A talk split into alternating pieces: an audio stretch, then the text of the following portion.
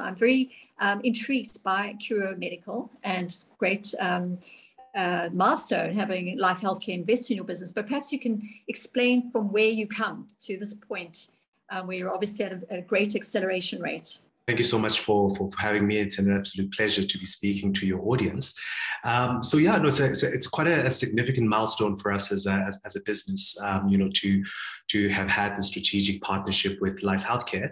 So Quro Medical is a digital health, company that was started about 3 years ago, and we're based in South Africa. And our focus at the moment is providing hospital-level care for patients without them needing to leave home. Right, and we aspire to build Africa's largest virtual hospital ward, if you will, but one that goes beyond sort of the traditional model of telehealth. Right, so we do a whole lot more than just log on, let me speak to my doctor. Right, we bring all the essential elements of in-hospital care to the patient's home, and I'm very happy to unpack. In 2018 when we first set up shop within South Africa, build the operations, build in the technology. We've come a long way. We accepted our first patient, around June of last year, and our first medical aid patient, around October. We've since grown, exponentially, both in terms of the number of doctors that are utilizing our platform, the number of medical aids that are reimbursing, the service, but also in terms of reach. We are predominantly in Gauteng, but also have offer a limited service in PE, East London, as well as Cape Town. And so we really want to rapidly accelerate our model for two reasons, right? So one is healthcare is moving towards the home, purely because that is not just the most convenient, place of care for patients, but it's also the most optimal environment, right? All things considered. You've got lower risk of hospital-acquired infections, right?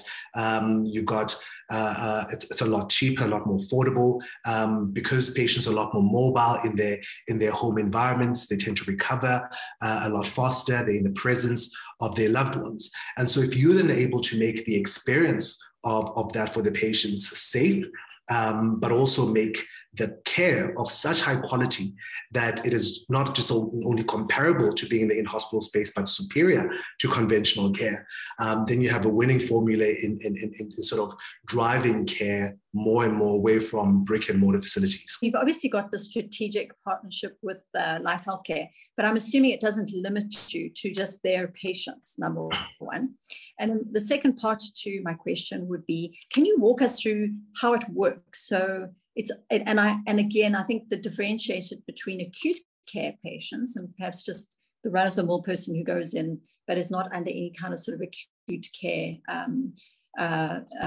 management or monitoring. So, firstly, our service is certainly not limited to patients who are admitted to Life Healthcare hospitals or affiliated to Life. It's open to everyone, right?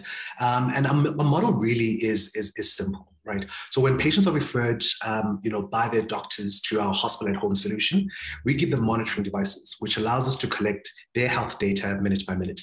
We then have a 24-hour, 7 days a week monitoring site, where all of this patient data is then analyzed in real time and constantly by qualified healthcare professionals.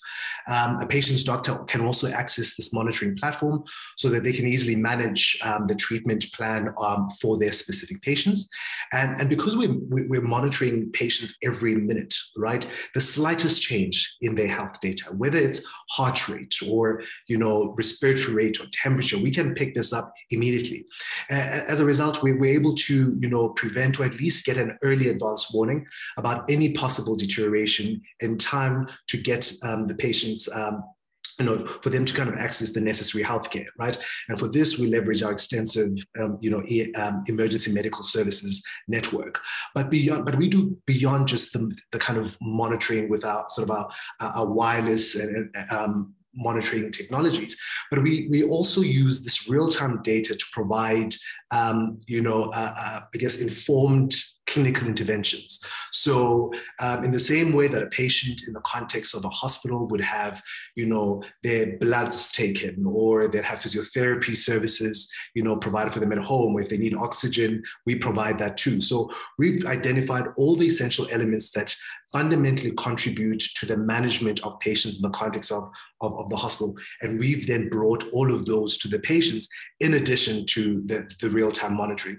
As previously highlighted, the patient's doctor, and it doesn't matter where they are in the world, they can then access in real time, you know, what is happening to their patients and what care are they getting. And in addition to being these eyes in the patient's home, we become the hands and ears in the patient's home. Devices are interesting to me because we've obviously seen a boom in medical devices. These, you know, that regulate our, well, usually a lot of fitness people use them to manage their fitness outcomes, but as we know, they track all these things. So again, is your device an agnostic device? Is it anyone's device can be linked into your system, or have you had to develop something that is bespoke to your hardware and software that you've set up on the back end of your data system that you're using? An important consideration, you know, for us as a business is being able to deliver safe care. Now, what we've done is that we've done something which is both brave and bold, and we focus on patients who we call acutely ill. And by acutely ill means that they would otherwise require hospitalization in a general ward in this case, right? And therefore, it means that we can't just use any technology, right? A lot of these technologies, and of course, there's been a boom in sort of wearable tech, but most of them are not clinical grade, all right? So we then use clinical grade, FDA-approved, CE-marked, SAPRA-approved technology devices to be able to monitor these patients. And why that is important is that because we are not physically present in the room with the patients, we must be able to trust the data that we collect and that our systems then subsequently, you know, intelligently interpret, right? And this is why for us, we haven't gone out and, you know, just find any random sort of wearable device, right? But also there's a, you know, where you get the data is also particularly important. For example, while there's an increasing in the number of, you know, technologies that allow you to monitor, you know, oxygen saturation. So that's the blood oxygen levels, right, on the wrist and on the skin. We find that they're not particularly sensitive. Those things are not reliable. And so for us, it's always important to make sure that the way in which data is collected, so the manner, but also the technology and the reliability of the data is something that is particularly important for us. Having interviewed quite a few of these medical device companies that are working specifically in the medical space. And I guess the other thing is privacy of data and being sure that you can basically control that as well, that there is absolutely no way that could ever be compromised. 100%. I mean, this is one of the reasons why, you know, we've got a star studies team, right, that are experts in kind of their fields of specialities. You know, we are a sort of not just a purpose-driven, you know, organization, but patients are at the center of our care. You know, we don't want to be the next Facebook or WhatsApp, right? We prioritize being able to provide good quality care to our patients. And part of an important consideration for us is being able to protect their, you know, their data. And so we've got people, you know, within our business who really sole focus is on this particular aspect, right, of, you know, privacy and ensuring that our patient's data is secure and only utilized for those particular purposes. You mentioned that this, obviously, people are becoming very aware of this term telemedicine. I mean, with COVID, telemedicine just got rocketed, as we know, because they changed the medical regulations around remote consultation. So that obviously really gave a good push to the telemedicine industry. It really goes beyond, way beyond that. But I would hesitate to guess that it's got to be a category that's hotting up. But you are one of the first marketable leaders in this category. I mean, I know there is some action at a more micro level. I know some specialists who set up kind of their own little systems. But what your company is really doing is on a scalable model, correct?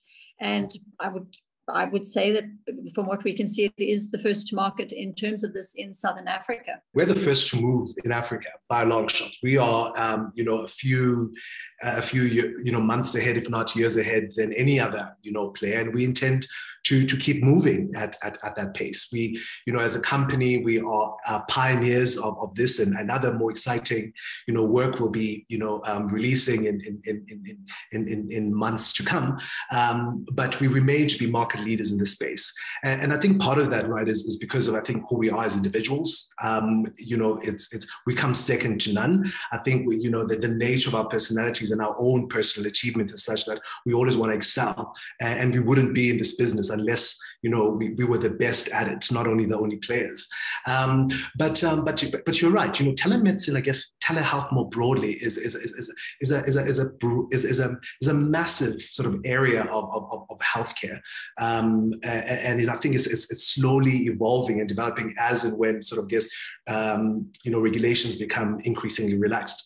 You know, we you know, telephones, being able to consult with patients on the telephone is one form of a sort of telemedicine consultation, but, you know, including the sort of video-based consultations. But the reality is that there's always been a limitation in understanding and being able to collect certain information about the patient in real time, right? So I'm able to make certain assumptions, but I don't really quite know what's happening to them physiologically.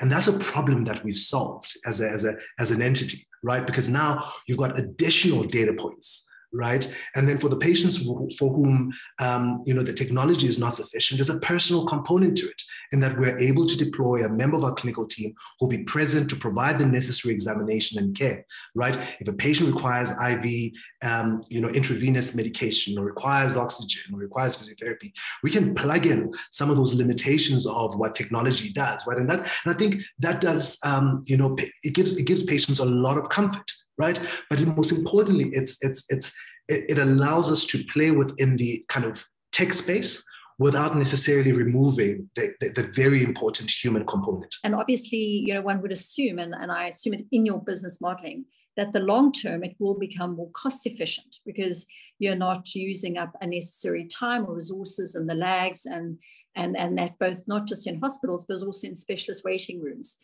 So they would better manage their practices. So all in all, it should really produce a more cost-effective model all round. We have already begun to demonstrate, you know, the sort of the cost-effectiveness of this model. You know, the schemes that are associated with us have been able to enjoy significant savings. So if you had to compare the quality of care that we provide to patients relative to traditional in-hospitalization in a general ward, you know, schemes and the patients can save anything between, you know, above 40s right through to 70% of the care, if you had to actually compare these patients, right? And so it's definitely a cost-effective model. But beyond just the cost-effectiveness, we've been able to demonstrate other outcomes too, right? So other clinical outcomes, which includes things like shortened hospital stays, right? So if you compare how long patients stay within our care in terms of their recovery, et cetera, much shorter than they would in a hospital. Fewer readmissions, right? Because we are able to intervene, given what's happening in the at-home environment, a lot more, I guess, effectively than, you know, than one would in the context of a sort of an in-hospital environment. And of course, patient satisfaction with care is at an all-time high, right? Because patients are getting the right care safely. It's of exceptional quality. They get the oversight of their doctors in the most convenient environment.